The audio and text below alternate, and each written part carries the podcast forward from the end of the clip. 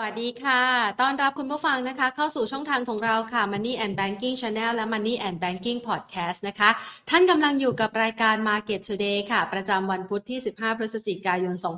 2566 นะคะ กับบรรยากาศการลงทุนที่เรียกว่าเป็นวันพุธสีเขียวนะคะ สีเขียวสดใสมาก ๆ ค่ะสำหรับบรรยากาศการลงทุนของตลาดหุ้นไทยนะคะ ขานรับข่าวดีหลาย ๆ อย่างเลยนะคะ ข่าวแรกก็คือเมื่อวานนี้ตัวเลขอัตราเงินเฟอ้อของสหรัฐอเมริกานั้นออกมานะคะ ต่ำกว่าที่คาดการเอาไว้ทำให้นักลงทุนนั้นเริ่มคลายความกังวลเกี่ยวกับทิศทางการขยับขึ้นอัตราดอกเบี้ย ในขณะเดียวกันนะคะพอคลายความกังวลแบบนี้นะคะ ก็มีการคาดการว่าเฟดน่ะใกล้ละจะยุติการขึ้นอัตราดอกเบี้ยนะคะ หรือว่าวงจรดอกเบี้ยขาขึ้นที่ปรับตัวขึ้นมาในระยะเวลา 2 เดือนที่ผ่านอ่า2ปีที่ผ่านมานะคะก็แรงนะคะ ซึ่งประเด็นดังกล่าวนี้ก็เลยส่งผลทำให้บรรยากาศการซื้อขายในสินทรัพย์เสี่ยงนั้นปรับตัวดีขึ้นแล้วค่ะ ในทุกๆสินทรัพย์นะคะที่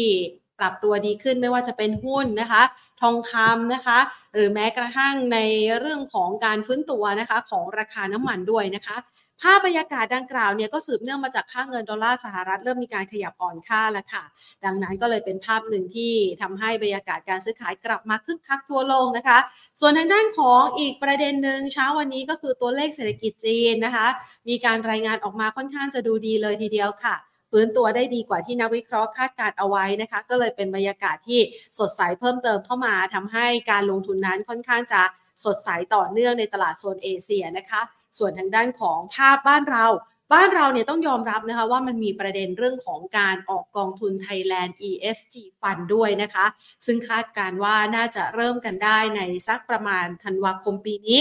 แล้วก็จะมีเม็ดเงินใหม่เนี่ยใส่เข้ามาในตลาดหุ้นไทยนะคะ จากมาตรการดังกล่าวอยู่สักประมาณหมื่นล้านนะคะ ดังนั้นบรรยากาศการลงทุนของตลาดหุ้นไทยในเช้าวันนี้ค่ะ เอาเรามาดูกันสักหน่อยนะคะ ปรับตัวได้เป็นสีเขียวสดใสนะคะ บวกเพิ่มขึ้นมากว่า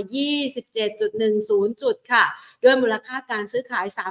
35,802 ล้านบาทนะคะ ดัชนีขยับขึ้นมาปิดตลาดภาคเที่ยงที่ระดับ 1,413 นะคะ จุด 14 จุดค่ะ แล้วก็หุ้นที่มีความเคลื่อนไหว 5 อันดับหลักทรัพย์แรกนะคะ BBL ปรับลดลงเล็กน้อย 0.98%นะคะ ส่วนทางด้านของ CPO ค่ะขยับเพิ่มขึ้น 3.17%และภาพของการลงทุนใน GPSC เองนะคะ บวกขึ้นมา 8.72%ฮาน่าขยับเพิ่มขึ้น 7.34%ค่ะ และ SCB นะคะ ขยับเพิ่มขึ้นได้นะคะ 0.25% ซึ่งในช่วงเวลาบ่ายโมงที่ผ่านมานะคะ ทางด้านของตลาดหลักทรัพย์แห่งประเทศไทยนะคะ คุณภากรปีตาทวัชชัยก็ท่านเป็นกรรมการผู้จัดการนะคะ ตลาดหลักทรัพย์แห่งประเทศไทยนะคะ ก็มีการถแถลงข่าวด้วยนะคะ เปิดเผยข้อมูลในกรณีที่มีข่าวลือเกี่ยวกับเรื่องของ naked short sale นะคะ ในช่วงที่ผ่านมานะคะ ก็ระบุนะคะว่าข้อมูลนี้เนี่ยไม่มีการไม่พบการทำช็อตเซลล์ที่ผิดกฎหมายนะคะ ซึ่งก็เป็นการย้ำนะคะถึง การมองนะคะถึงการดูแลในเรื่องของตลาดหุ้นด้วยนะคะอะนี่ก็เป็นสิ่งที่หลาย ๆ คนให้ความสนใจในการลงทุนในช่วงเวลานี้นะคะ แล้วก็ทางด้านของคุณภากรเองก็ออกมาพยายามที่จะให้ความเชื่อมั่นนะคะ ในช่วงที่ผ่านมาหลังจากที่ตลาดหุ้นไทยปรับตัวลดลงอย่างต่อเนื่องนะคะ ส่วนทางด้านของการเคลื่อนไหวของตลาดหุ้นไทยในวันนี้โอกาสไปต่อนั้นจะเป็นอย่างไร เดี๋ยวเรามาพูดคุยกับทางด้านของนักวิเคราะห์กันค่ะ ก่อนอื่นนะคะ เราขอขอบพระคุณผู้สนับสนุนของเราค่ะ ทางด้านของ True Corporation จำกัดมหาชนนะคะเมืองไทยประกันชีวิตจำกัดมหาชน และธนาคารไทยพาณิชย์จำกัดมหาชนค่ะ ไปพูดคุยกันกับทางด้านของคุณวิจิตอารยพิสิทธิ์ค่ะ นักกลยุทธ์การลงทุนจากบริษัทหลักทรัพย์Liberator นะคะ สวัสดีค่ะ คุณวิจิตค่ะ แทนครับวันนี้มาในบรรยากาศสดใสเลยนะคะมาตลาดหุ้นไทยที่เริ่ม rebound ขึ้นมาค่อนข้างจะดูดีเลย ครั้งนี้เนี่ยฟื้นจริงแล้วยังคะภาพรวมเนี่ยผมว่าดูจากช็อตของการฟื้นเนี่ยวันนี้ใช้หน้าหุ้นใหญ่นะครับ หลายๆเซกเตอร์เนี่ยเข้ามาหมุนได้นะครับ แล้วก็บวกกับปัจจัยที่เข้ามาใช้เนี่ยก็คือเรื่องของส่วนใหญ่เป็นปัจจัยต่างประเทศนะครับ ก็คือเรื่องของตัวเทรนแนวโน้มของตัวเงินเฟ้อที่ ปรับฐานลงต่อเนื่องเลยนะครับดอลลาร์ปรับฐานต่อ bond yield กระแทกมาค่อนข้างแรงเนี่ยด้วย pattern ผมว่าค่อนข้างโอเคในในปัจจัยที่ใส่เข้ามานะครับ ก็มุมมองเหมือนเดิมครับคือ การที่จะเลือกหาจุด bottom อะเราคงตอบยากว่าท้ายสุดจุด bottom มันอยู่ที่โซนไหนเพียงแต่ว่าในโซนของเลเวลที่น่าสะสมเนี่ยณนะปัจจุบันเนี่ยระดับโซนก่อนหน้านี้แล้วกันโซนต่ำพันสี่เนี่ย ผมว่า valuation ของบ้านเราอะอยู่ในโซนที่ ค่อนข้างน่าสนใจมากๆนะครับ แต่ถ้าเกิดตอนเนี้ยทุกวันเนี้ยวันนี้ดึงขึ้นมาอยู่ในโซนสักประมาณพันสี่ร้อยเศษเนี่ยปิดช่วงเช้าเนี่ยหนึ่งสี่หนึ่งสามเนี่ยสัญญาณของตัวโมเมนตัมของ valuation เนี่ยก็ยังเชื่อว่าไม่ได้แพงถ้าเกิดเราย้อนกลับไปนะครับค่าเฉลี่ย10 ปีย้อนหลังตัวเซ็นดี x เนี่ยมันเฉลี่ยอยู่ในโซนสักประมาณเลขกลมๆ 17 เท่านะครับซึ่งเกิดดูในช็อตของตัวการ forecast ของกำไรตลาดปีนี้ อิมพลายกลับมาในเชิงของตัวเซ็นดี x เนี่ยก็เห็นว่ามีนจะอยู่โซนสักประมาณ1450นะครับกลายเป็นว่าถ้าเกิดเราเล่นต่ำกว่า 1450แสดงว่าเราเล่นต่ำกว่าค่าเฉลี่ยในเชิงปัจจัยพื้นฐานระยะกลางยาวนะครับ ก็โซนโซผมผมถึงมองว่า ถ้าเกิดลงมาคลอเพียพันสี่หรือต่ำพันสี่เนี่ยยังอยู่โซนที่น่าสะสมนะครับขอเพิ่มอีกอย่างหนึ่งถ้าเกิดเราย้อนกลับไปนะครับ ในช่วงที่เราแพนิคแบบสุด ๆ เลยคือเรื่องของตัวพวกโควิดอะนะครับ ตอนนั้นอินเด็กซ์เนี่ยไปทำโลโซนหนึ่งพันจุดนะครับ อาจจะย่อนย่อนหลุดหนึ่งหนึ่งพันอันนี้คือบอททอมนะครับ แล้วก็เริ่มเห็นการดึงกลับขึ้นมา แต่กว่าจะผล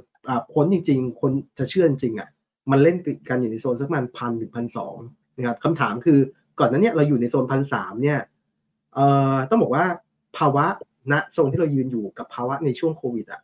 ผมว่ามันแตกต่างกันแบบคนละขั้วเลย ตอนนั้นคือทุกคนไม่ได้ทำงานเลยอยู่ อยู่กับบ้านล็อกดาวน์ล็อกตัวอยู่ กิจกรรมทางเศรษฐกิจตอนนั้นคือ คือเป็นศูนย์เลยนะครับ คือไม่ได้ทำอะไรเลย ทุกวันนี้เนี่ยต้องยอมรับว่าเศรษฐกิจมันยังไม่ได้แบบฟื้นมาเต็มที่ แต่ทุกคนทำงานเหมือนเดิมแล้วนะครับในนี้ภาพรวมของในเชิงเศรษฐกิจอะมันมันต่างกันเยอะนะครับ แต่ในเชิงของตัวอินเด็กซ์ของเซตหรือว่ากำไรตลาดเนี่ยมันมันดันผิดแปลกจากความเป็นจริงเนี่ยแทงว่าที่ใส่ลงมาเนี่ยมันไม่ใช่ปัจจัยพื้นฐานมันคือโมเมนตัมของ การลงทุนที่คนมีความเชื่อมั่นของตลาดหุ้นที่ต่ำลงแค่นั้นเอง วันที่ตลาดหุ้นกลับมามีความเชื่อมั่นมากขึ้นอะคนจะกลับมาพูดคุยกันเรื่องของตัวปัจจัยพื้นฐานกันอีกครั้งซึ่งแน่นอนจุดนั้นมันคือจุดที่ก็ต้องตอบโจทย์ว่าราคาหุ้นก็จะแรลลี่ขึ้นไปแล้วนะครับตอนนี้ก็ผมว่าแบงค์ไม่แพงครับก็ก็ยังเชื่อว่าเป็นภาพของการสะสมได้ ถ้าเรามองเนี่ยนะคะ เรียกว่าตอนนี้เนี่ยเราคาดหวังการปรับตัวเพิ่มขึ้นของดัชนี ไปสู่ระดับที่เราเคยเห็นสดใสสดใสในช่วงต้นปี สักประมาณพันหกพันเจ็ดเนี่ยยังคงมีความเป็นไปได้น้อยอยู่ใช่ไหมคะกว่าจะกลับไปถึงตรงนั้น ตอนนี้เป็นมาตรฐานใหม่ที่เราจะต้องมายืนอยู่ในกรอบสักประมาณพันสามปลายปลายไปจนถึงพันสี่ต้นต้นหรือว่าปลายปลายพันห้าแบบนี้ใช่ไหมคะ ภาพรวมถ้าเกิดเอาช็อตของตัวกำไรตลาดในปีนี้นะครับผมว่าก็ก็คงยังไม่ได้เพียงพอต่อการที่จะกลับไปอยู่ในโซนพันหกพันเจ็ดนะครับภาพแล้วเราเหลืออีกแค่เดือนเดียวด้วย แล้วจริง ๆ เดือนการซื้อขายเดือนสุดท้ายเนี่ยต้องบอกว่าในเชิงของการลงทุนเนี่ยคนก็จะแบบมองประการไปเที่ยวแล้วฟันโฟต่างๆ จะเริ่มพักแล้ว อดีตเนี่ยเม็ดเงินที่ไหลเข้ามาในช่วงแบบสักประมาณเดือน 11 เดือน 12 มันก็มีแค่ฝั่งของตัวเม็ดเงินการซื้อ RTF นะครับซึ่งปีนี้ ปีนี้ตอนแรกก็หมดหวังเหมือนกัน แต่ตอนนี้ต้องบอกว่าอาจจะมีความคาดหวังเล็กๆต้องบอกว่าไม่เยอะนะครับสำหรับตัวกองทุนใหม่ที่ฝั่งตัวภาครัฐจะเปิดขึ้นมานะครับ ผมว่าเป้าหมายของการที่มองเนี่ยอาจจะมองสักประมาณหมื่นล้าน แต่ข้อดีก็คือเป็นเม็ดเงินใหม่ที่นอกเหนือจากการลดหย่อนเดิมๆนะครับ แสดงว่าคนเนี่ยจำเป็นจะต้องใส่เม็ดเงินใหม่เข้ามา อีกขาหนึ่งคือพยายามที่จะ boost เลยในปีนี้เนาะเพื่อให้ทันในการใช้สิทธิประโยชน์ทางภาษีเนี่ย ได้ในปีนี้เนี่ยก็กลายเป็นว่าการ boost นี้ค่อนข้าง action เร็วเหมือนกัน ในในสัปดาห์หน้าเนี่ยเดี๋ยวนำเข้าเรื่องของตัวคอรมอเสร็จเนี่ยก็เชื่อว่ากองต่างๆ เริ่มเริ่มเต็มตัวหมดแล้วนะครับในการที่จะเปิดกองในช่วงการซื้อธันวาเนี้ยผมว่ามันจะจะพอเหมือนกับหล่อเลี้ยงได้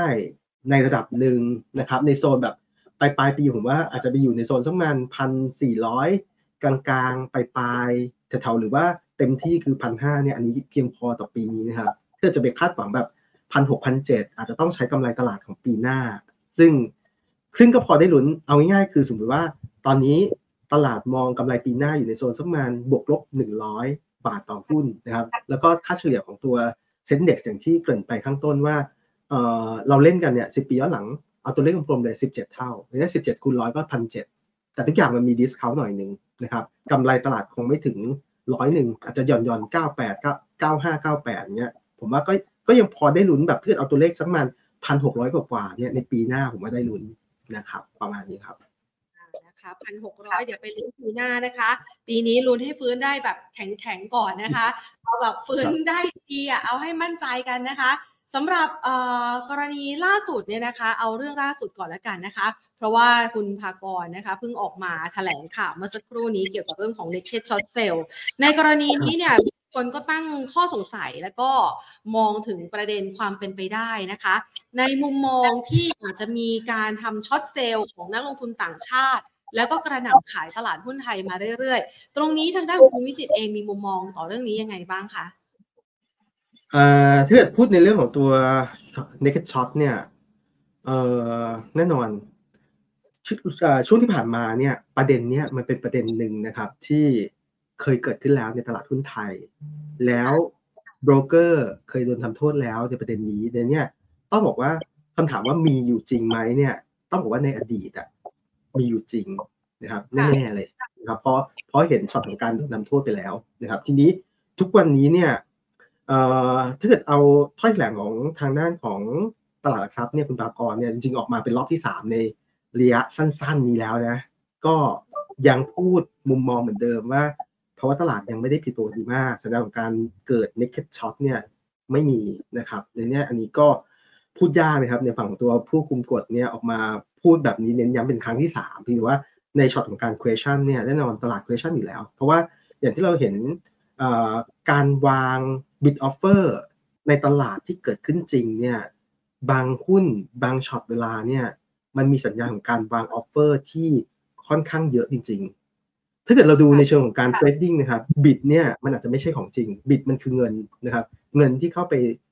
ตั้งรอซื้อ แต่ช็อตของการ offer เนี่ยตามหลักการถ้าเกิดทฤษฎีที่ถูกต้องเนี่ยมันคือของจริง เพราะว่าถ้าเกิดใครไม่มีหุ้นเนี่ยมันก็ไม่สามารถที่จะวางขายได้นะครับเพียงแต่ว่านักปัจจุบันเนี่ยตลาดเ q u ชั่นมากว่าท้ายสุดเนี่ยการวางขายที่วางออฟเฟอร์ไว้เนี่ยมันเป็นของจริงหรือไม่ของจริง เพราะว่าหลักการของตัว naked shot เนี่ย ส่วนใหญ่ที่เขาทำมันนะครับก็คือจะทำกันเนี่ยด้วยภาพรวมของระยะสั้นก็คือทำเดลี่นี่แหละ เป็นการทำ net settlement นะครับผ่านฝั่งของตัว custodian นะครับก็ง่ายๆ คือสมมุติว่ามีคำสั่งซื้อขายส่งผ่านท่อ ส่งผ่านโปรแกรมอะไรต่างๆเนี่ยมาจากต่างประเทศเนี่ยใส่เข้ามานะครับผ่าน custodian เนี่ยเขาอาจจะตั้งในขาตัว offer ได้เลย โดยที่ยังไม่ได้มียังไม่มีจำนวนหุ้นที่แท้จริงที่เกิดขึ้นในมือนะครับ ที่ถือว่าการ action ที่ทุกอย่างเกิดขึ้นเนี่ยอาจจะมา action ปิด position คือ short ไว้ก่อนแล้วก็ทุบลงมาเนี่ยแล้วไปปิด position อ่า position นี่คือการ cover ซื้อกลับเนี่ยทำให้ภาพรวมของการที่จะมา net sentiment กันในช่วงของปลายตลาดท้ายตลาดเนี่ยมันก็กลายเป็นว่าโพซิชันไม่เกิดขึ้น แต่เอาเข้าจริงๆอะมันเกิดการทำ naked short ไปแล้ว แล้วก็ทำให้ราคาหุ้นที่โดนทำอะมันเป็นภาพของการปรับฐานลงจนจนหลุดสัญญาณเทคนิค พอหลุดปุ๊บเนี่ยแน่นอนทุกคน จะพยายามหาว่าภาพรวมของสาเหตุคืออะไร และสุดท้ายนะครับก็จะสามารถหาสาเหตุได้ทุกเมื่อ คือหน้าหุ้นเวลามันปรับตัวลงอะเดี๋ยวข่าวจะตามมาว่า เพราะเหตุนี้เหตุนี้คือมันจะมันจะมีเหตุผลตามมาได้เสมอ เหมือนกับดังนั้นเนี่ยมันก็กลายเป็นว่าเออมันก็คงตอบยากนะว่ามีมีจริงหรือไม่มีจริง แต่ท้ายสุดอย่างที่เราเห็นกันก็เอ่ออดีตเคยเกิดนะครับ ก็ก็คงต้องระมัดระวังแล้วจริงๆก็ก็ยังอยากให้ไปตรวจสอบชัด เอาเอาข้อมูลที่ลึกๆมามาดูกันนะครับ เพราะว่าผมว่าแม้ว่าจะตรวจสอบยากพอสมควร เพราะว่าเป็นออเดอร์ที่อ่าเป็นอินทราเดย์มากๆ เนี่ย แต่ผมว่าถ้าถ้าภาครัฐทำจริงเนี่ย สามารถตรวจสอบได้นะครับในกรณีแบบนี้เราจะคาดหวังให้ตลาดหลักทรัพย์ออกมาตรการอะไรออกมา เพื่อที่จะยับยั้งก็เป็นไปได้ยากใช่ไหมคะคือถ้าเกิดเป็นนักลงทุนผมว่าแน่นอนนักลงทุนอยากคาดหวังให้ เป็นมาตรการที่ทำให้ตลาดหุ้นมันสามารถปรับตัวขึ้นได้ แล้วก็เคลียร์ปัญหาต่างๆ ได้ ซึ่งปัญหาตอนนี้ที่ตลาด question เนี่ยที่นักลงทุน question เนี่ยคือเรื่องของการทำ naked short นะครับ หรือว่าเรื่องของการที่ใส่โปรแกรมในการเทรดดิ้งที่มีความเร็วค่อนข้างสูงเช่น HFT เนี่ย high frequency trading เนี่ยแล้วก็พวก algorithm trading เนี่ยที่ใส่เข้ามาแล้วมีการตั้ง bid offer ที่แปลกๆ แล้วสามารถที่จะเร็วกว่า ภาพรวมของการตั้งของนักลงทุนโดยปกติได้เนี่ยเอ่อถ้าถ้าอย่างถ้าเกิดเป็นอย่างนี้จริงเนี่ยในในเชิงของการลงทุนเนี่ยนักลงทุนแน่นอนนักลงทุนอยากที่จะแบบหยุด short ห้าม short หรือว่าให้ให้ไปมอนิเตอร์เรื่องของตัวการใช้ algorithm trading HFT พวกเนี้ยให้มากยิ่งขึ้นนะครับเพียงแต่ว่าในเชิงของตลาดแน่นอน ตลาดก็ถ้าเกิดตลาดยังยืนกรานว่ายังไม่เห็นภาวะผิดปกติอะไรต่างๆเขาก็คงไม่สามารถที่จะออก มาตรการอะไรต่างๆ ที่เอาง่ายๆคือบิดเบือนตลาดเนาะเพราะว่าทุกอย่างมันเป็นเครื่องมือที่ถูกต้องจริงๆ short sell ไม่ผิดกฎหมายนะครับ แต่ naked short อะผิดกฎหมายเลยเนี่ยถ้าเกิดเขามาห้ามในการที่จะ short sell ปกติเนี่ยอันนี้ก็อาจจะเป็นจุดหนึ่งที่เขาคงต้องอฝั่งของตัวผู้คุมกฎอย่างตลาดหลักทรัพย์เนี่ยคงต้องคิดให้ถี่ถ้วนเขาคงไม่กล้าที่จะ action อะไรออกมาแบบ รุนแรงเร็วๆอะไรเงี้ยนะครับมันมันค่อนข้างต่างจาก investor ที่ที่อยากที่จะ มองตลาดขึ้นอยู่นะครับประมาณนี้ครับ ก็อาจจะไม่ได้เป็นอย่างที่ใจเราต้องการนะคะแต่ว่าเดี๋ยวต้องรอดูนะคะ ถ้ามันพบความผิดปกติจริง ก็เชื่อว่าเดี๋ยวทางด้านของตลาดหลักทรัพย์เองก็น่าจะมีมาตรการอะไรออกมาเป็นพิเศษนะคะ ทีนี้มาดูต่อนะคะเราเราเห็นภาพแล้วนะคะ ทั้งในเรื่องของอยับยั้งการช็อตเนี่ยเป็นไปไม่ได้แล้วนะคะ ส่วนตลาดหุ้นก็มีความคาดใหม่ๆนะคะ เรื่องของเม็ดเงินใหม่ทั้ง ESGA นะคะ แล้วก็เรื่องของ sentiment โดยรวม เอามาดูเรื่องนี้นะคะ เมื่อวานนี้เนี่ยเงินเฟ้อสหรัฐเริ่มชะลอ อันนี้ถือว่าเป็นข่าวดีนะคะ เพราะว่าตลาดหุ้นทั่วโลกนี้ข่าวกลับค่อนข้างจะคึกคักเลยนะคะ เราต้องข่าวนี้เนี่ยคลายความกังวล กี่ยวกับเรื่องของดอกเบี้ยขาขึ้นไปแล้วหรือยังเพราะว่าก่อนหน้านี้เนี่ยหลาย ๆ คนบอกว่าบอลยูมันอาจจะไม่ได้สิ้นสุดแค่นี้หรอกมันแค่เป็นการชะลอตัวเพียงแค่ชั่วคราวสำหรับเงินเฟ้อแล้วมันอาจจะดีดกลับขึ้นมาอีกได้ในอนาคตอันใกล้นี้ ในมุมมองของคุณผู้เองเนี่ยประเมินเงินเฟ้อไว้ยังไงบ้างคะตัวเลขที่ออกมาเมื่อคืนเนี่ยตัวเลขค่อนข้างโอเคเลยครับ ตัวเลขตุลาเนี่ยฝั่งของตัวเงินเฟ้อของอเมริกา CPI เนี่ย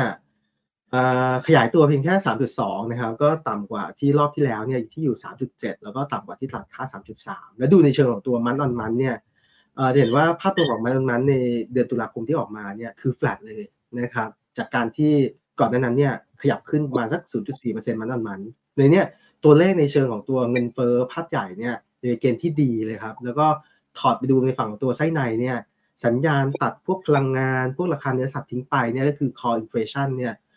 ก็ขยายตัวบางลงก็คือจาก 4.1 เนี่ยที่คนมองว่าอาจจะแฟลตอยู่โซนนี้เนี่ยก็เป็นภาพรวมของการปรับฐานลงต่อก็คือ 4.0 นะครับ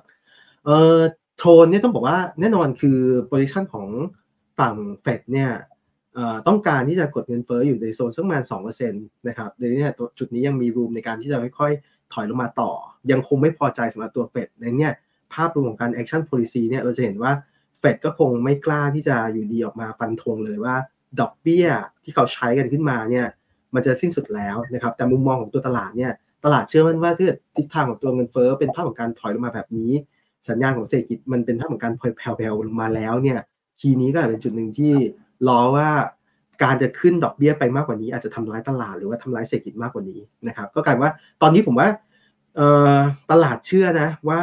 สัญญาณของตัวดอกเบี้ยมันมันอยู่ในจุดที่พีคแล้วครับเพียงแต่ว่า จะเอาลงเมื่อไหร่แค่นั้นเอง ถ้าเอาลงเร็วๆเนี่ยตลาดก็จะพยายามที่จะกระตุกขึ้นต่ออย่างล่าสุดเมื่อคืนเนี่ยโอกาสของการเอาดอกเบี้ยของอเมริกาลงเนี่ยขยับขึ้นมาอยู่ในช่วงสักประมาณควอเตอร์สองนะครับจากเดิมเนี่ยตลาดอาจจะมองว่าอยู่ในช่วงสักประมาณครึ่งหลังของปี อาจจะอยู่ในช่วง quarter สามตอนนี้เริ่มเห็นทรายที่ดีขึ้นเนี่ยก็เหมือนมองว่าดอกเบี้ยคนต้องเอาลงเร็วขึ้น แต่ผมผม raise ประเด็นอย่างนี้ว่า ในเชิงอดีตอะ การเอาดอกเบี้ยลงอ่าดอกเบี้ยลงเร็วๆเนี่ยเคยเกิดขึ้นครับ และเกิดปัญหา พอลงปุ๊บเนี่ยเงินเฟ้อกลับมาใหม่อีกรอบหนึ่งเนี่ยผมเชื่อว่ารอบนี้เขาไม่เขาจะไม่พยายามทำอะไรให้มันเหมือนกับรอบกันก่อนในอดีตที่เคยเกิดขึ้นในเนี่ยการจะแช่ดอกเบี้ยให้อยู่ในโซนสูงเนี่ยไปอีกระดับหนึ่งนะ คือไม่ต้องเอาขึ้น แต่แต่แช่มันออกข้างเนี่ยเพื่อเคลียร์ปัญหาแบบเอาเงินเฟ้อให้มันลงจริงๆอะทีพวกเนี้ยผมว่ามันจะเกิดขึ้นแทนนะครับในเนี้ยถ้าวันดีคืนดีตลาด พยายามที่จะใส่ประเด็นเรื่องของดอกเบี้ยขาลงมากๆ อันนั้นต้องบอกว่าต้องระวังนิดนึงเพราะผมเชื่อว่ามันไม่น่าลงเร็วๆ แต่ก็ไม่ขึ้นแล้วครับ คือพีคแล้ว แต่ไม่รีบลงครับ ประมาณนี้ก็พอใจนะคะเพราะเรื่องของ bond yield นี่ก็เป็นตัวหนึ่งที่ทำให้ความน่าสนใจในการลงทุนในตลาดหุ้นไทยนี่น้อยลงไปด้วยนะคะ ตอนนี้เนี่ยเรามาถึงจุดที่คลี่คลายไปหลาย ๆ ล็อกแล้วนะคะ แล้วก็เดี๋ยวเราจะได้มาจัดการในเรื่องของพอร์ตกันนะคะแต่ก่อนที่จะไปจัดการพอร์ต เมื่อสักครู่นี้ลืมถามเพราะว่าคุณวิจิตรกำลังอธิบายเรื่องของ ESG Fund อยู่นะคะ ESG Fund เนี่ยที่เราคาดหวังว่าจะเข้ามาในตลาดเราธันวาคมนี้ มีเป้าหมายเป็นตัวหุ้นที่น่าสนใจยังไงบ้างคะ แล้วเม็ดเงินหมื่นกว่าล้านเนี่ยมันจะช่วยตลาดหุ้นไทย ถ้าถ้าเราเทียบเป็นเป็นกลุ่มหรือว่าเป็นปริมาณดัชนีนี่สามารถทำได้หรือเปล่าคะเอ่อภาพรวมเนี่ยอย่างแรกเลยคือ ฝั่งของตัว ESG ที่เลสออกมาเนี่ยค่ะการถือครองต้องต้องต้องต้องวิเคราะห์ในเชิงของตัวเม็ดเงินก่อนนะครับ เม็ดเงินเนี่ยคือรอบนี้คือวงเงินลดหย่อนเนี่ยหนึ่งแสนซึ่งถ้าเกิด projection ว่ามีคนมาใช้แสนคนก็ได้หมื่นล้าน ซึ่งผมว่าตัวเลขอะได้ลุ้นนะครับ แล้วก็วงเงินนี้เป็นวงเงินใหม่ที่นอกเหนือจากฝั่งตัวพวก IMF หรือว่า SSF หรือเนี่ยเอ่อการ impact กับฝั่งของตัวดัชนีอะผมว่าโอเคได้อยู่แล้วก็ใส่เข้ามาที่ช่วง ธันวาด้วยนะครับ ทีนี้หน้าหุ้นน่ะถ้าเราไปดูเม็ดเงินของกองทุนเนี่ยคงไปลงเนี่ยที่ฝั่งตัว ถ้าเกิดเป็นฝั่งตราสารทุนนะครับตราสารอ่ามันอาจจะแบ่งเป็นพอชั่นของตัวตราสารนี้ตราสารทุนเนี่ยถ้าเกิดเอาคิดเฉพาะฝั่งตัวตราสารตราสารทุนเนี่ยผมว่าเอ่อก็คงไปลงที่ตามชื่อเขาเลย คือ Thailand ESG Fund ซึ่งตอนเนี้ยตลาดทรัพย์ก็มีการอ่าปล่อย index ของตัว ESG ออกมาด้วย ซึ่งอ่าหน้าหุ้นที่อยู่ใน index ตัวเนี้ย ที่มีเรตติ้งเนี่ยมันจะอยู่สักประมาณ 200 กว่าตัว 200 ตัวนะครับ อยู่อยู่โซนนี้ ซึ่งเราไปดูในภาพรวมเนี่ยผมว่าอ่า data มีในในตลาดหลักทรัพย์นะครับ ภาพรวมมันมีอยู่ในตลาดทรัพย์ ซึ่ง 200 ตัวเนี่ยถ้าดูเรตติ้งเนี่ยผมว่ากองทุนคงจะสกรีนเรตติ้งก่อน เอาเรตติ้งที่ได้เรตติ้งของตัว ESG เรตติ้งเนี่ยอยู่ในโซน double A หรือว่า triple A นะครับ มันมันอาจจะไล่อะถ้าเกิดเราไปดูมันจะมีให้ตั้งแต่ 3A 2A A ตัวเดียว แล้วก็ B สามตัวนะครับ ผมว่าถ้าเกิดเราจะหาหน้าหุ้นคงตัด B สามตัวทิ้งไปก่อนนะครับ ตัด A ทิ้งไปก่อนนะครับ แล้วเอาเฉพาะ 2A กับ 3A มา ตัวเนี้ยมันอาจจะคัดกรองได้สักประมาณเอ่อเกือบเกือบร้อยหุ้นเหมือนกัน ก็ก็ยังถือว่าเยอะนะครับ แต่ถ้าเกิดเราจะเอาให้ safe safe อะที่มันมีโอกาสมากกว่าก็เอาที่มันเป็น Triple A เลยก็ได้ Triple A ถ้าจะไม่ผิดเนี่ยอยู่โซนสักประมาณ30 กว่าตัวนะครับ ซึ่งถ้าเกิดเราไปดูอะหน้าหุ้นส่วนใหญ่มันก็คือหน้าหุ้นที่อยู่ในกลุ่มของตัว SET50 SET ร้อยนะครับ เป็นเป็น summary ในเนี้ยเอ่อแน่นอนเม็ดเงินที่จะใส่เข้ามาในโซนเนี่ยมันก็จะเป็นเม็ดเงินที่ใส่เข้าไปที่ Big Cap ครับอือฮึแต่เนี่ยเราเราได้ scope แล้วว่า ESG กองเนี่ยยังไงก็แล้วแต่ควรจะเข้าในหน้าหุ้นเซ็ต50 ดังนั้นเนี่ยเราก็คงค่อยๆ ไปดูต่อนะครับว่าภาพรวมของตัวเซ็ต50ในช่วงที่ผ่านมาเนี่ยหน้าหุ้นไหนเม็ดเงินใหม่เข้าไปแล้วไม่เสียเปรียบคำตอบก็คือหน้าหุ้นที่อยู่โซนล่าง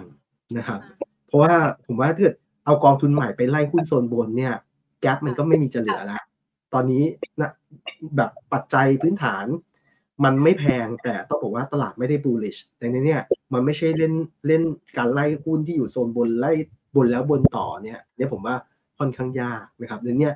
ง่ายที่สุดเลยคือหน้าหุ้น safety ที่อยู่โซนล่าง แล้วมีพื้นฐานที่ดี ซึ่งอาจจะตอบโจทย์ตอนนี้เราเพิ่งออกงบ quarter สามออกมานะครับจะเสร็จสิ้นแล้วนะครับ ก็ดูมันผมว่าตอนนี้ฝั่งของตัวกองทุนกำลังสกรีนแหละว่าหน้าหุ้นอะไรที่ earning quarter สามเนี่ยไม่ขี้เหร่ quarter สี่ยังมีโมเตอร์ของการไปต่อ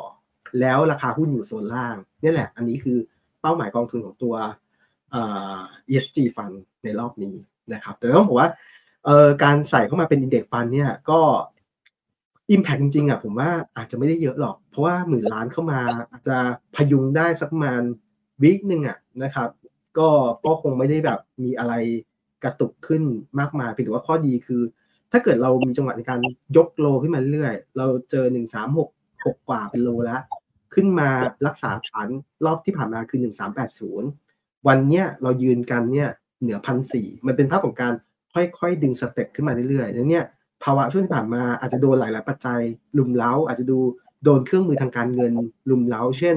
ฝั่งตัว short พอ pattern กราฟมันดีขึ้นอะผมว่าคนก็ไม่อยากที่จะ short กล้าที่จะ short แล้วนะครับทีพวกนี้มันอาจจะเป็น sentiment ที่เพิ่มเติมทำให้ความเชื่อมั่นการลงทุนอะ มันกลับมามากยิ่งขึ้น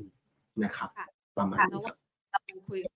พยายามจะไปเปิดดูนะคะว่ามันมีวิธีหารายชื่อหุ้นได้ยังไง จริงๆ แล้วคุณผู้ชมก็สามารถ search เข้าไปนะคะในเว็บไซต์ของตลาดหลักทรัพย์ได้เลยนะคะเขาก็จะมีเกณฑ์รายละเอียดในการคัดกรองให้ แต่ทีนี้เนี่ยก่อนที่จะไปถามหน้าหุ้นหรือว่าตัวหุ้นนะคะคุณวิจิตรคะถามอย่างนี้ดีกว่า ในกรณีของหุ้นเนี่ยนะคะ ที่เขาเน้นการเติบโตเพื่อความยั่งยืน มัน เขาเรียกว่าอะไรอะ เราคาดหวัง capital gain หรือโอกาสการเติบโตของเขาได้อย่างหวือหวาหรือเปล่าคะ เพราะว่าหลาย ๆ ตัวหุ้นมันก็ไม่ได้เติบโตอย่างร้อนแรงหรือว่าเป็นหุ้น growth เราเราเรามองยังไงบ้างอะค่ะเห็นด้วยครับมันก็จะมีการ blend กันทั้งทั้งสองฝั่งนะครับหน้าหุ้นที่เป็น ESG คนก็คือต้องบอกว่าในในการดูอะเรื่องของตัว ESG เนี่ยมันเป็นภาพของการเติบโตอย่างยั่งยืน แน่นอนมันไม่ได้บอกว่า คนที่เข้ามาอยู่ใน list ของตัว ESG หรือว่าคนที่ได้ rating ESG ดีๆสองดาวสามดาวเนี่ยจะเป็นหุ้นที่แบบกำไรเติบโตเด่น คือต้องบอกว่ากำไรอะมันเป็นภาพของการเติบโตกำไรอย่างยั่งยืนนะครับไม่ใช่มันก็คงต้องแตกต่างในเชิงของการเล่นแหละถ้าเกิดคนอยากได้หาหน้าหุ้นแบบ growth stock จริงๆเนี่ยอาจจะต้องไปหา mid small cap ที่มัน growth มากๆอะไรเงี้ยนะครับต้องบอกว่าแตกต่างกันถือว่าการคัดกรองด้วยจุดนี้ถ้าเกิดหุ้นนั้นๆน่ะมันมีการ manage เรื่องของตัวพวกสิ่งแวดล้อมสังคม government อ่าพวกอ่า government อ่าเขาเป็นแหล่งการเงินดีๆเนี่ยพวกเนี้ยเป็นจุดหนึ่งที่ทำให้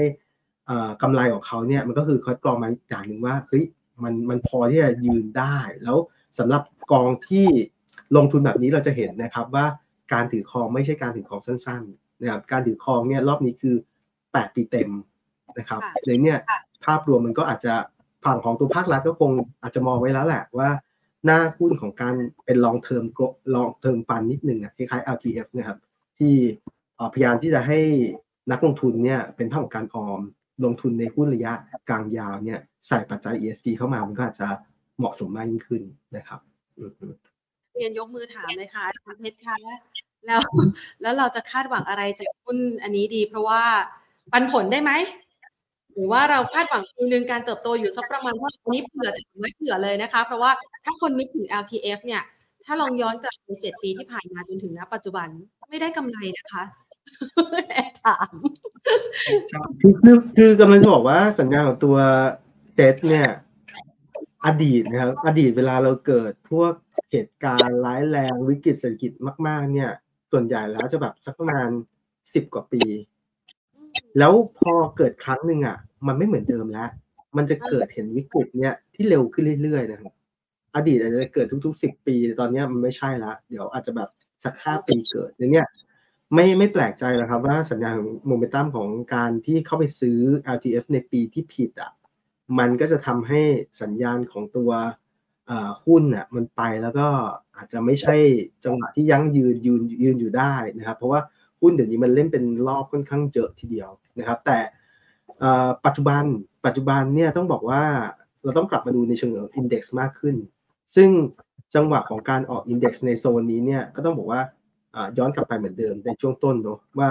PE เฉลี่ยเราเล่นกันโซนประมาณ 16-17 เท่า ตอนนี้มันมี discount เหมือนกันทีนี้เนี่ยการเข้ามา action ในโซนนี้ก็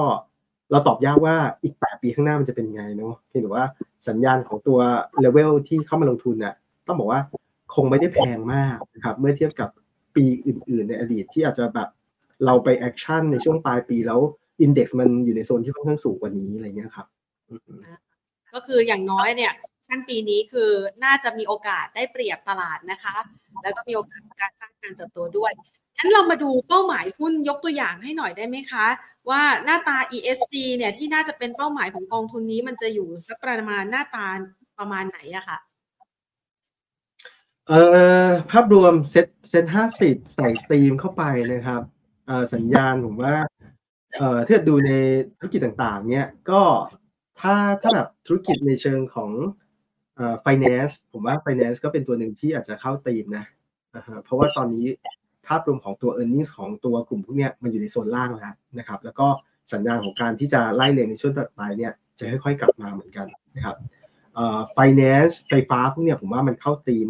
มาก เป็นหุ้นไซส์ใหญ่ เป็นหุ้นที่ลิงก์กับตีมดอกเบี้ย ที่ดอกเบี้ยเริ่มจะมีจังหวะการปรับฐานลงมานะครับในนี้ด้วยภาพรวมพวกนี้ผมว่าเป็นจุดหนึ่งในการที่ กองทุนอาจจะมอง แล้วก็ต้นทุนไม่เสียเปรียบอยู่แล้ว เพราะอยู่ในโซนที่ค่อนข้างล่างนะครับกลุ่มพวกนี้ผมได้นะครับสำหรับการลงทุนเนาะ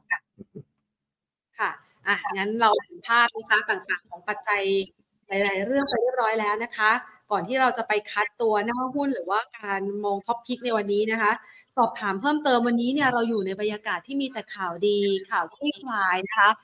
ในอนาคตข้างหน้ามันยังมีปัจจัยเสี่ยงอะไรที่เราจะต้องจับตามองไหมคะ หรือว่ามันอาจจะเป็นประเด็นที่หลายๆคนจะลืมนึกถึงไป ตรงนี้เองเนี่ยเรามีปัจจัยที่นักลงทุนควรจะเฝ้าระวังเอาไว้ด้วยไหมคะ จริงๆต้องบอกว่าเศรษฐกิจยังไม่ได้ปลดล็อกนะครับ คือสัญญาณของตัวเศรษฐกิจโลกเนี่ยยังมีความเสี่ยงของปีหน้าในเรื่องของตัว recession อยู่นะครับ ที่ตลาด forecast คือกลางปีหน้านะครับสัญญาณของตัวอเมริกาเนี่ยยังอยู่ในโซนที่ให้น้ำหนักเนี่ยสักประมาณ 50 กว่าเปอร์เซ็นต์ในการเกิด recession นะครับ ก็ก็ต้องค่อยๆ ดูมาเตอร์ไปครับ เพราะว่าดอกเบี้ยที่อยู่ในโซนสูงเนี่ยผมว่าเป็นปัญหาหนักเลยแหละ ที่ทำให้เศรษฐกิจเนี่ยมันอาจจะคลาชออกมาได้ หรือจริงๆ เข้ามาด้วยการลงทุนใกล้ ๆ ตัวถ้าใครทำธุรกิจเนี่ยแน่นอน ดอกเบี้ยมันเป็นปัญหาที่ค่อนข้างใหญ่ถ้าเรายัง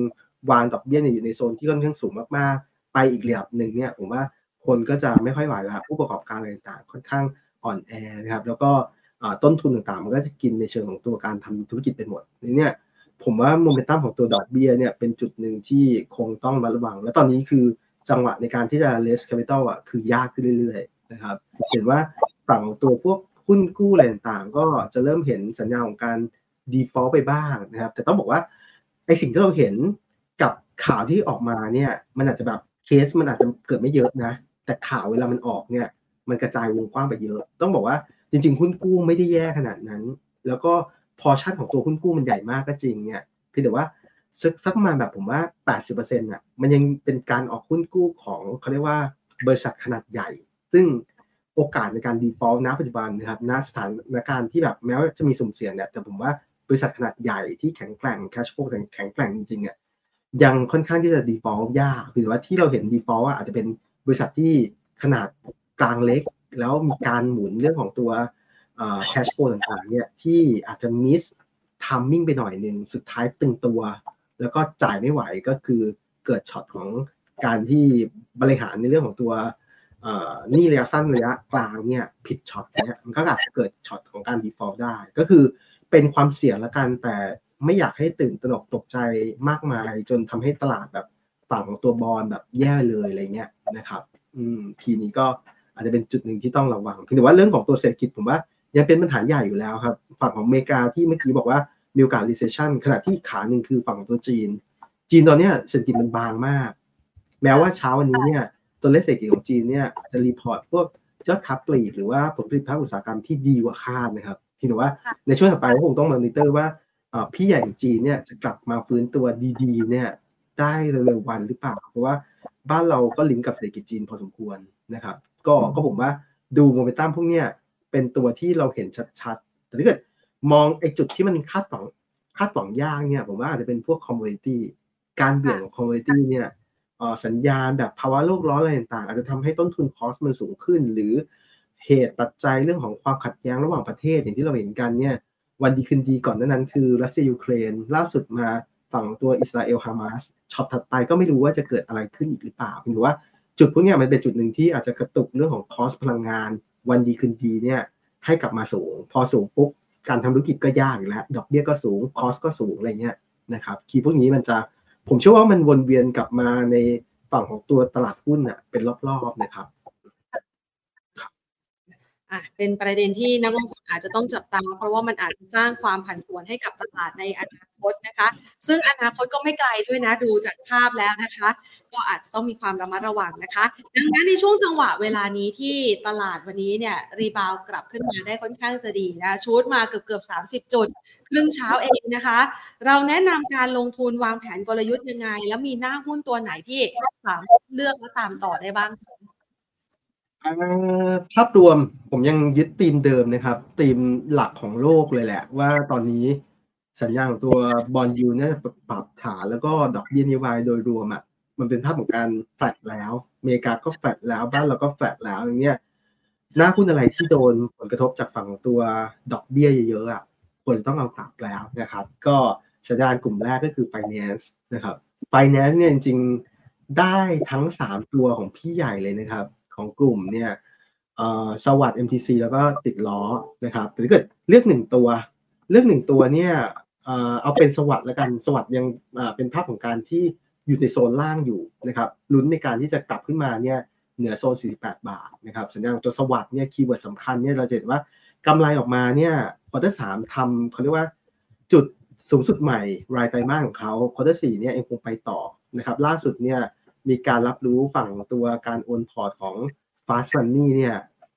เงินทันใจเนี่ยเข้ามาแล้วในช่วงของ quarter สามนะครับ ตอนนี้ต้องบอกว่าแบงก์ปล่อยกู้อะไรค่อนข้างยากมากเนี่ย loan growth ยังอยู่ในข่าวตัว non-bank อะอย่างเช่นฝั่งของพวกกลุ่มไฟแนนซ์เนี่ยค่อนข้างเยอะเนี่ย loan growth อยู่ในเกณฑ์ดี แล้วก็ดูสัญญาณของพวกภาวะเรียกว่าการ manage เรื่องของคุณภาพสินทรัพย์เนี่ยแม้ว่ากำไตรมาสสามเนี่ยตัว NPL ขยับขึ้นนิดหน่อยนะครับ พียงแต่ว่ายังอยู่ในจุดที่คุมได้ จุดนี้ก็น่าจะเป็นจุดหนึ่งในการลุ้นในการเบรกขาเบรกเอาขานี้ผมว่าต่ำเส้น 200 วันอะต่ำโซน 48 บาทอะสะสมนะครับแล้วก็รอลุ้นวันที่มันเบรกขึ้นไปเนี่ยเดี๋ยวตลาดน่าจะค่อย ๆ มาลุ้นกันนะครับอันนี้คือตัวภาพของ finance ที่น่าสนใจนะครับกิมมิคของอีก 2 ตัวแล้วกันที่ที่ไม่ได้เลือกขึ้นมาเนี่ยอย่างฝั่งตัว MTC วันนี้เนี่ยปรับตัวขึ้นค่อนข้างแรงสุด เพราะว่าภาพของ MTC เนี่ยต้องบอกว่า ช่วงที่ผ่านมาคนกังวลเรื่องของตัว MSCI ว่า MTC จะหลุด แต่เช้าวันนี้ประกาศแล้ว MTC ไม่หลุดเนี่ยก็มีแรงของฝั่งกองทุนเนี่ยเข้ามาสะสมกันอีกรอบหนึ่งส่วนอีกขาหนึ่งคือติดล้อ ติดล้อเนี่ย ไม่ได้ยุ่งกับ MSCI แต่จะยุ่งกับ 750 นะครับ ก็ก่อนหน้านี้คน forecast ว่าติดล้อจะหลุด 750 นะครับเพียงแต่ว่าล่าสุดพยายามรันดูแล้วเนี่ย ติดล้อมีลุ้นในการเข้ามาแตะในอันดับที่ 50 พอดีนะครับ ก็คือ พยายามจะสู้ในขานี้แล้วโมเมนตัมมันได้ด้วยในกลุ่มไฟแนนซ์ก็กลายว่าโอกาสของการที่เขาจะกลับมาไม่หลุดเซ็นห้าสิบอีกรอบหนึ่งเนี่ยก็เป็นไปได้ทีนี้กลุ่มนี้ผมว่าเป็นกลุ่มที่น่าจับตาเลยครับในโซนล่างประมาณนี้นะครับเป็นเป็นกลุ่มแรกเนาะกลุ่มที่สองกลุ่มที่สองผมว่าไฟฟ้าต้องเลือกตัวนิดนึงนะครับ สัญญาณของไฟฟ้าเนี่ยที่เราดูเนี่ย รอบนี้แรงกดของตัว MSCI เนี่ย กดไปที่ตัว เอ็กโกล่าแล้วก็ดีกริมเนี่ยหน้าหุ้นพวกนี้อาจจะโดนเซนิเมนต์หน่อยนึงนะครับอาจจะเป็นภาพของหลบหลบก็ไปดูฝั่งตัว GBSC แต่วันนี้ GBSC อะวิ่งขึ้นมาแรงเหมือนนะครับ ก็ใช้จังหวะย่อเพื่อสะสม ผมว่าช่วงช่วงที่ผ่านมาเนี่ยเรื่องของตัวดีกริมกับ GBSC อะปรับตัวลงเยอะ เพราะว่าโดนประเด็นเรื่องของค่าไฟ แต่ล่าสุดเนี่ยเราดูคอสต้นทุนต่างๆเนี่ยของแก๊สเนี่ยปรับตัวขึ้นสูงเนี่ยโอกาสนะครับที่ กกพจะเคาะกันรอบใหม่เรื่องของตัว FT ในช่วงต้นปีหน้าเนี่ยน่าจะมีจังหวะในการปรับราคา FT ขึ้นนะครับซึ่งจุดนี้ก็จะได้ประโยชน์จากฝั่งตัวกลุ่มโรงไฟฟ้าที่มีพวกไฟฟ้าประเภท SPP สูงนะครับก็ผมว่า GBC ตัวหนึ่งก็อยู่ในโซนล่างมากแล้วแหละนะครับในโซนนี้ก็อาจจะเป็นจุดหนึ่งที่พอที่จะรับได้หรือว่าวันนี้ดึงขึ้นแรงเกินอะ อาจจะเป็นภาพของการยอรอย่อค่อยสะสมได้นะครับ ทีนี้ หน้าหุ้นถัดไป ผมว่าหน้าหุ้นในตัวเนี้ย เป็นหน้าหุ้นที่ลุ้น quarter สี่ได้ก็คือตัวเมเจอร์นะครับสัญญาณของตัวเมเจอร์เนี่ยภาพรวม quarter สามไม่ได้เด่นอยู่แล้วนะครับเพราะหน้าหน้าหนังไม่ค่อยมีเลยนะครับแต่โมเมนตัมของตัว quarter สี่อย่างที่เราเห็นกันเนี่ยกระแสหนังไทยเนี่ยกลับมาแรงมากนะครับสองเรื่องที่ดังๆเนี่ยเห็นว่ารวมกันแล้วเนี่ยก็ทำยอดเนี่ยทะลุพันล้านทีนี้ภาพรวมของตัว quarter สี่ของตัวเมเจอร์เนี่ยผมว่า เป็นอะไรที่น่าติดตามมาก ขณะที่กราฟเนี่ยเห็นว่ารอบนี้เขายืนได้เหนือเส้นค่าเฉลี่ย 200 วันเป็นครั้งแรกเลยนะครับ หลังจากที่ต้องบอกว่าไม่เคยยืนมาก่อนเลยอะนานมาก ๆแล้วนะครับ ตั้งแต่โซนสักประมาณช่วงกลางปี 2022 นะครับช่วงผ่านมาคือพยายามที่จะเทสอะแต่เทสแล้วก็ไม่ผ่านนะครับ ก็แต่รอบนี้ผมว่าแรงค่อนข้างดี งบ quarter สามไม่เด่นกระแทกออกมาหมดแล้ว ตอนนี้คือเป็นภาพของการรอเล่นงบ quarter สี่ละนะครับทีนี้สัญญาณของตัวเมเจอร์ก็ต้องบอกว่าอยู่ในเกณฑ์ที่ค่อนข้างน่าสนใจนะครับในในขานี้เช่นเดียวกันนะครับ อีกตัวหนึ่งเผื่อคนมองตัวที่เป็นขนาดกลางเล็ก แต่ผมว่า momentum Q4 น่าสนใจมากๆ เนี่ย คือตัวของ ITC นะครับ ITC ทำธุรกิจในฝั่งตัวอาหารสัตว์เลี้ยงนะครับ สัญญาณก็คือ quarter สามอะเซอร์ไพรส์ตลาดค่อนข้างเยอะนะครับ แล้วก็โมเมนตัมในช่วงของ quarter สี่เนี่ยเห็นว่าราคาอาหารสัตว์เลี้ยงอะราคาที่อ่าต้นทุนนะครับที่เป็นอาหารสัตว์เนี่ยปรับตัวลดลงเยอะมากนะครับ ขณะที่ demand ตอนนี้เนี่ยการ restocking orderอีกครั้งหนึ่งในการส่งออกไปเมืองนอกเนี่ยหลังจากที่มียอดส่งออกเยอะๆ ในช่วงโควิด แล้วก็แผ่วๆไปในช่วงต้นปีเนี่ยตอนนี้เริ่มเห็นคำสั่งซื้อเนี่ยกลับขึ้นมาตั้งแต่กลางปีถึง เป็นต้นไปแต่เนี่ยภาพรวมแบบนี้มันก็จะทำให้ทิศทางของตัวยอด demand ของตัวการส่งออกอาหารสัตว์เลี้ยงเนี่ยยังอยู่ในโซนของการฟื้นบวกกับในเรื่องของตัว gross profit margin เนี่ย quarter สี่ก็ยังค่อนข้างเด่นต่อเนื่องครับในนี้ด้วยจุดนี้ผมว่าก็น่าสะสมนะสำหรับตัว ITC ในโซนแถวๆนี้ครับ ก็จะเป็นหน้าหุ้นแบบไซส์ใหญ่ไซส์เล็กที่ คัดกรองมาให้แล้วกันนะครับประมาณนี้ครับสี่ตัวนะคะ แล้วก็หลาย ๆ ตัวนี่อยู่ในจังหวะของการฟื้นตัวดีด้วยนะคะเมเจอร์นี่เชื่อว่าคุณผู้ชมหลายท่านนะ สอบถามแล้วสอบถามอีกนะคะ เพราะว่ามันไม่มีโอกาสในการที่จะฟื้นกลับคืนมาในช่วงระยะเวลาที่ผ่านมาเลยนะคะ มาช่วงนี้กระแสหนังไทยนะ พี่ณเดชของแพนเขาเข้าโรงฉายนะคุณเพนก็เลยบอกว่าดีด้วยครับอยากไปดูแล้วเล่นได้ดีมาก อ่านะคะ ก็เป็นหน้าหุ้นที่เอาไว้ให้เลือกกันนะคะ แล้วก็ถ้าหากว่ามาดูคำถามของคุณผู้ชมกันบ้างดีกว่านะคะคำถามของคุณผู้ชมนะวันนี้ คุณผู้ชมถามเกี่ยวกับตัว Human ค่ะ Human คุณผู้ชมบอกว่าคุณอยู่เก้าบาทห้าสิบฮิวแมนฮิวแมน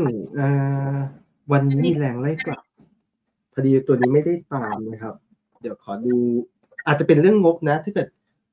เป็นภาพของการกระแทกมาเยอะแล้วไล่กลับแรงๆนี้นะครับสัญญาณฮิวแมน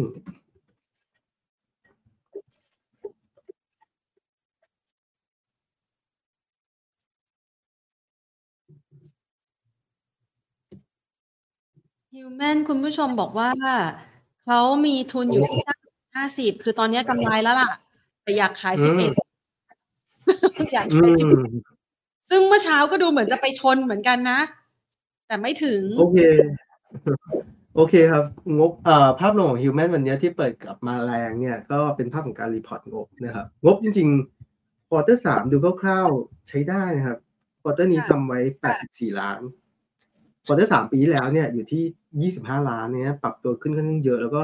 ทำให้ตอนนี้ กำไรสามไตรมาสของเขาเนี่ยได้ไปสองร้อยสิบเจ็ดล้าน หรือว่า EPS ประมาณยี่ห้าตังค์นะครับแสดงว่าวันนี้ก็คือภาพรวมของการเปิดกลับขึ้นมาเนี่ยแล้วก็ไล่กลับขึ้นมาเนี่ยด้วยภาพรวมของงบที่อยู่ในเกณฑ์ที่ค่อนข้างโอเค แต่ว่าระยะสั้นเราจะเห็นว่าการดึงกลับขึ้นมาจากโซนล่างๆเนี่ยมันอาจจะไปติดแนวต้านที่สำคัญ ซึ่งวันนี้ไปแตะโซน 10 บาท 50 นะครับ ตรงนี้เป็นจุดวัดใจในภาพรวมแต่ดูจากโทนนี้ ก็คาดว่าโมเมนตัมของตัวธุรกิจเนี่ยน่าจะมีสัญญาณที่ดีขึ้นนะ ก็คงต้องค่อยๆ ตามกำไรต่อครับถือว่าวอลลุ่มแล้วก็แพทเทิร์นที่กลับขึ้นมาเนี่ยมันมันกล้าสู้มากขึ้นนะครับ ก็คำถามคือถือต่อไปขายที่สิบเอ็ดพอลุ้นไหม ผมว่าได้ลุ้นนะ ได้ลุ้นนะครับสำหรับตัวที่มาพร้อมกำไรแบบนี้ครับค่ะงั้นขยับไปต่อนะคะ วันนี้เนี่ย GPSC มาแรง GPSC อะน่าจะเป็น GPSC นะคะ คุณผู้ชมขอแนวรับแนวต้านหน่อยค่ะ โอเคครับ GPSC เป็นหน้าหุ้นที่รอดนะครับเป็นหน้าหุ้นโรยฟ้าที่รอดก็รอย่อนิดนึงครับ เอาข้อจริงคือวันนี้มาแรงต้องตามแพทเทิร์นนะ คือย่อครึ่งแท่งวันนี้นะครับเนี่ยผมว่ากรอบที่มีในยะนิดนึงเนี่ยอยู่โซนสักประมาณ45 บาทสำหรับตัว GPSC นะครับ ส่วนส่วนภาพรวมของ แนวต้านที่เป็นรอบใหญ่เขานิดนึงเนี่ย ก็อยู่ในโซน 50 นะครับ ก็พอได้ครับ จะเป็นแกว่งขึ้นมาแรงๆ แบบนี้ผมว่า ยังไม่ต้องรีบ เพราะว่าดูจากสัญญาณอื่น stochastic ก็ค่อนข้างอยู่โซนบนมากแล้ว อาจจะขอปรับฐานลงมาเนี่ย น่าสนใจในการตั้งรับครับ ค่ะตัวต่อไปนะคะ คุณผู้ชมถามว่า หุ้นขึ้นไม่กล้าซื้อครับ จะลงมาให้รับไหม อยากจะหาโซนล่างอย่างเช่น AU TAN นะคะ แล้วก็โคโคโคในมุมมองของคุณวิจิตเนี่ยสามตัวนี้แนะนำตัวไหนดีคะเอ่อขึ้นมาจะย่อไหมในเชิงของตัวเซ็นเด็กเนี่ยผมว่าเป็นไปได้ครับ คือต้องบอกว่าทุกอย่างมันยังไม่ได้ปลดล็อกขนาดนั้นนะครับในเนี้ยการดึงขึ้นมาเนี่ยแล้วเปิดแกลบด้วยเนี่ยแน่นอนถ้าเกิดมันไม่มีปัจจัยบวกต่อเนี่ย เดี๋ยวคนก็จะรอว่า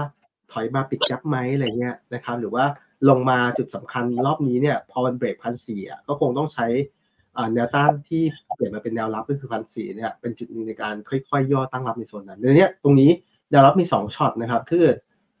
หลุดพันสี่ก็จะมีการปิดแกลบเนี่ยที่เปิดไว้ในโซนสักประมาณหนึ่งหนึ่งสามเก้าสามนะครับเป็นไปได้ครับอาจจะย่อๆแผ่วกว่าบ้างวันสองวันนะครับ ทีนี้หน้าหุ้นเนี่ยที่น่าสนใจ AU TAN แล้วก็โคโค่เนี่ยเออสัญญาณ ผมว่าถ้าเกิดเอาทิศทางของตัว TAN เนี่ย มันมีเขาเรียกว่า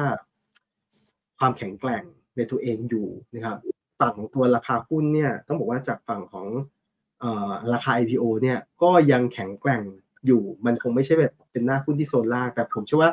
มีลุ้นไปต่อไหมมีลุ้นแต่ต้นทุนเนี่ยก็ยังไม่ได้ได้เปรียบนะแต่ข้อดีของธุรกิจก็คือ ธุรกิจก็ยังอยู่ในส่วนของการเติบโต แล้วก็ดูการเบรกดาวของตัวแบรนด์ต่างๆ ธุรกิจสินค้าของเขาแบรนด์เป็นเป็นแบรนด์ที่ทุกคนรู้จักอยู่แล้ว ขายกันตามห้างอยู่แล้วเนี่ยภาพรวมแบบนี้มันก็จะค่อนข้างแข็งแกร่งนะครับ แต่อีกตัวหนึ่งโคโคโค่เนี่ยผมว่าพื้นฐานธุรกิจอะก็เจ๋งคล้ายๆกับ TAN แต่ในเชิงที่ได้เปรียบหน่อยหนึ่งคือเรื่องของตัวราคาหุ้นนะครับเพราะราคาหุ้นของโคโค่มีจังหวะช่วงที่ผ่านมาในการปรับฐานมาค่อนข้าง เยอะเหมือนกัน จุดสำคัญของโคโค่รอบนี้เนี่ย ตลาดกลัวเรื่องของตัวมาจิ้นครับถ้าเราไปดูอะโคโค่เนี่ย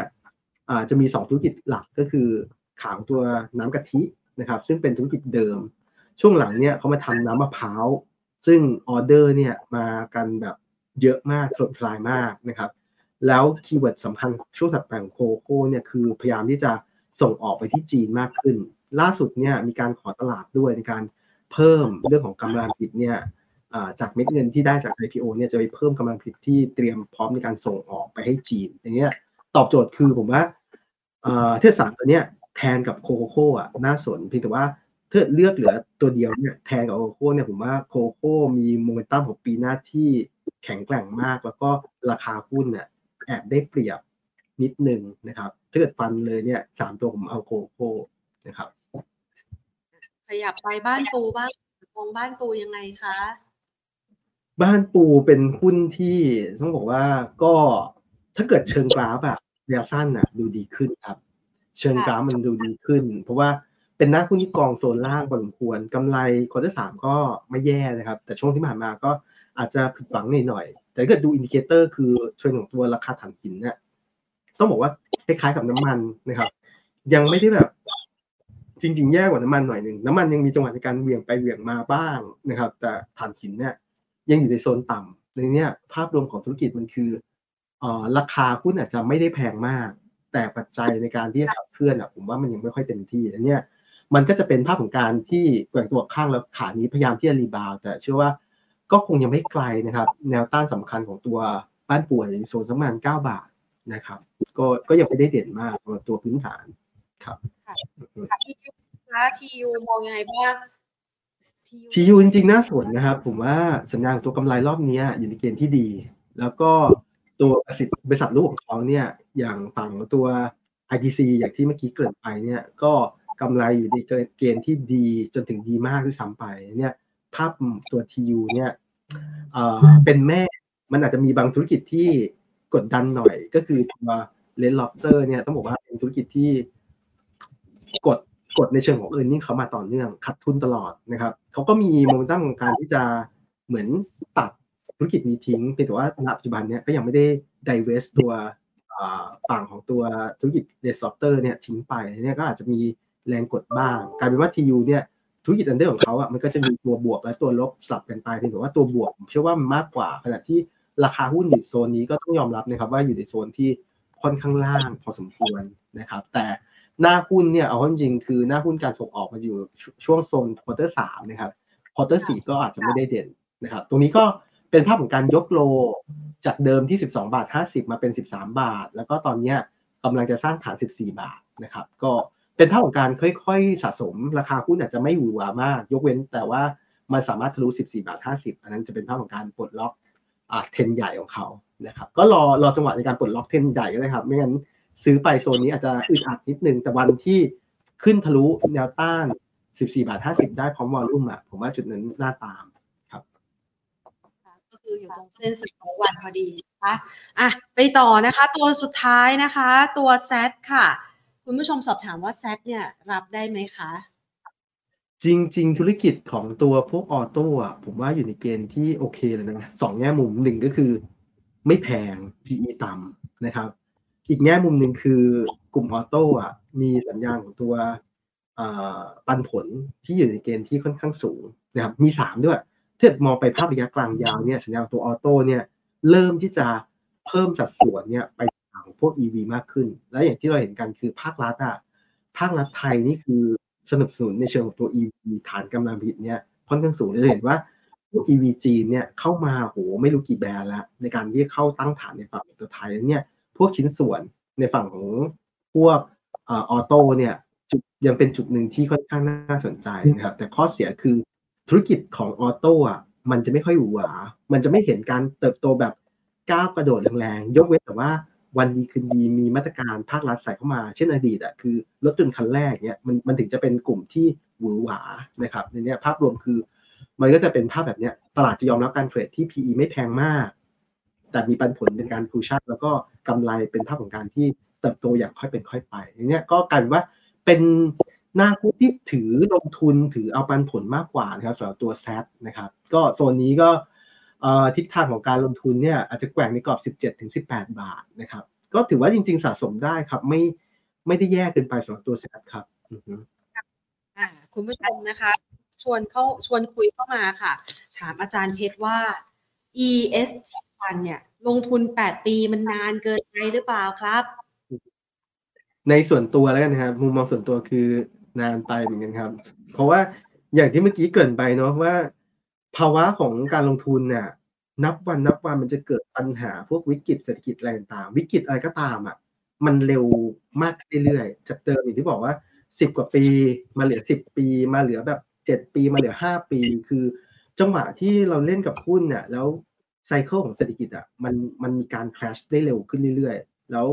กองทุนเราโดนสตั๊กไว้ที่ต้องลงทุนระยะกลางยาวจริง ๆ เนี่ย บางครั้งมันก็กลายเป็นว่า ระหว่างทางคือถ้ากองทุนนั้นไม่มีปันผลนะครับ มันก็กลายเป็นว่า capital gain อะคือไปแล้วกลับมา เราไม่สามารถทำอะไรได้เลย ก็จะได้ cushion ในเรื่องของตัวผลประโยชน์ทางภาษีเหมือนต่อรองหน่อยนึง ใครฐานภาษีสูงโอเค อาจจะได้ได้เปรียบหน่อยนึงอาจจะได้เหมือน การแฮนดิแคปสักประมาณยี่สิบเปอะไรเงี้ย แต่พอเด็กใหม่ ๆ ที่เราอยากจะให้เขาอยู่ในภาพรวมของการที่เข้ามาลงทุนแบบเนี้ยการว่าผลประโยชน์ทางภาษีของเขาอาจจะสตาร์ทด้วยฐานที่ฐานเงินเดือนที่ไม่สูงเนี่ยการที่จะได้จากประเด็นเรื่องของภาษีเนี่ยมันก็ไม่ไม่เซ็กซี่พอที่จะให้เขามาเล่นในรูปแบบแบบนี้นะครับ ก็ก็ยอมรับครับว่าถ้าจะให้เซ็กซี่ให้บูสต์การลงทุนจริงๆอะ ย้อนกลับไปในเชิงของตัวอดีต RTF ก็ยังดีนะ RTF ห้าปีปฏิทินอะไรเงี้ยนะครับ อันนี้คือแปดปีเต็มนะครับแปดปีเต็มก็เทียบกับอดีตนั่นก็คือสิบปีปฏิทินนะครับ อะไรอย่างเงี้ย อืมตอนห้าปีปฏิทินเร็วทันใจอยู่เหมือนกันนะคะ ผ่านไปห้าปี อุ้ยออกมาแล้วตอนถอดภูมิใจนะเป็นนิดนึงครับ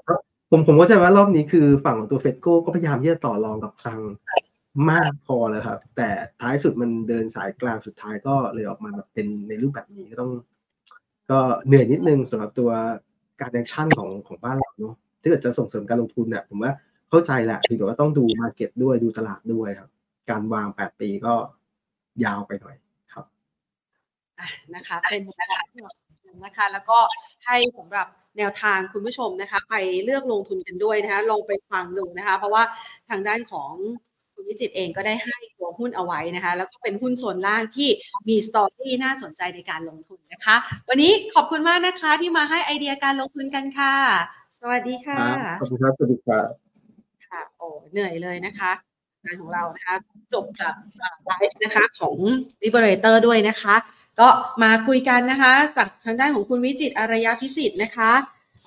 นักกลยุทธ์การลงทุนนะคะจากบริษัทหลักทรัพย์ Liberator นะคะมีมุมมองที่น่าสนใจไม่น้อยเลยทีเดียว เกี่ยวกับทิศทางการลงทุนในตลาดหุ้นไทยนะคะ แต่ว่าเราจะไปคาดหวังนะคะ การปรับตัวอย่างร้อนแรงเหมือนในช่วงที่ผ่านมาสักประมาณพันหก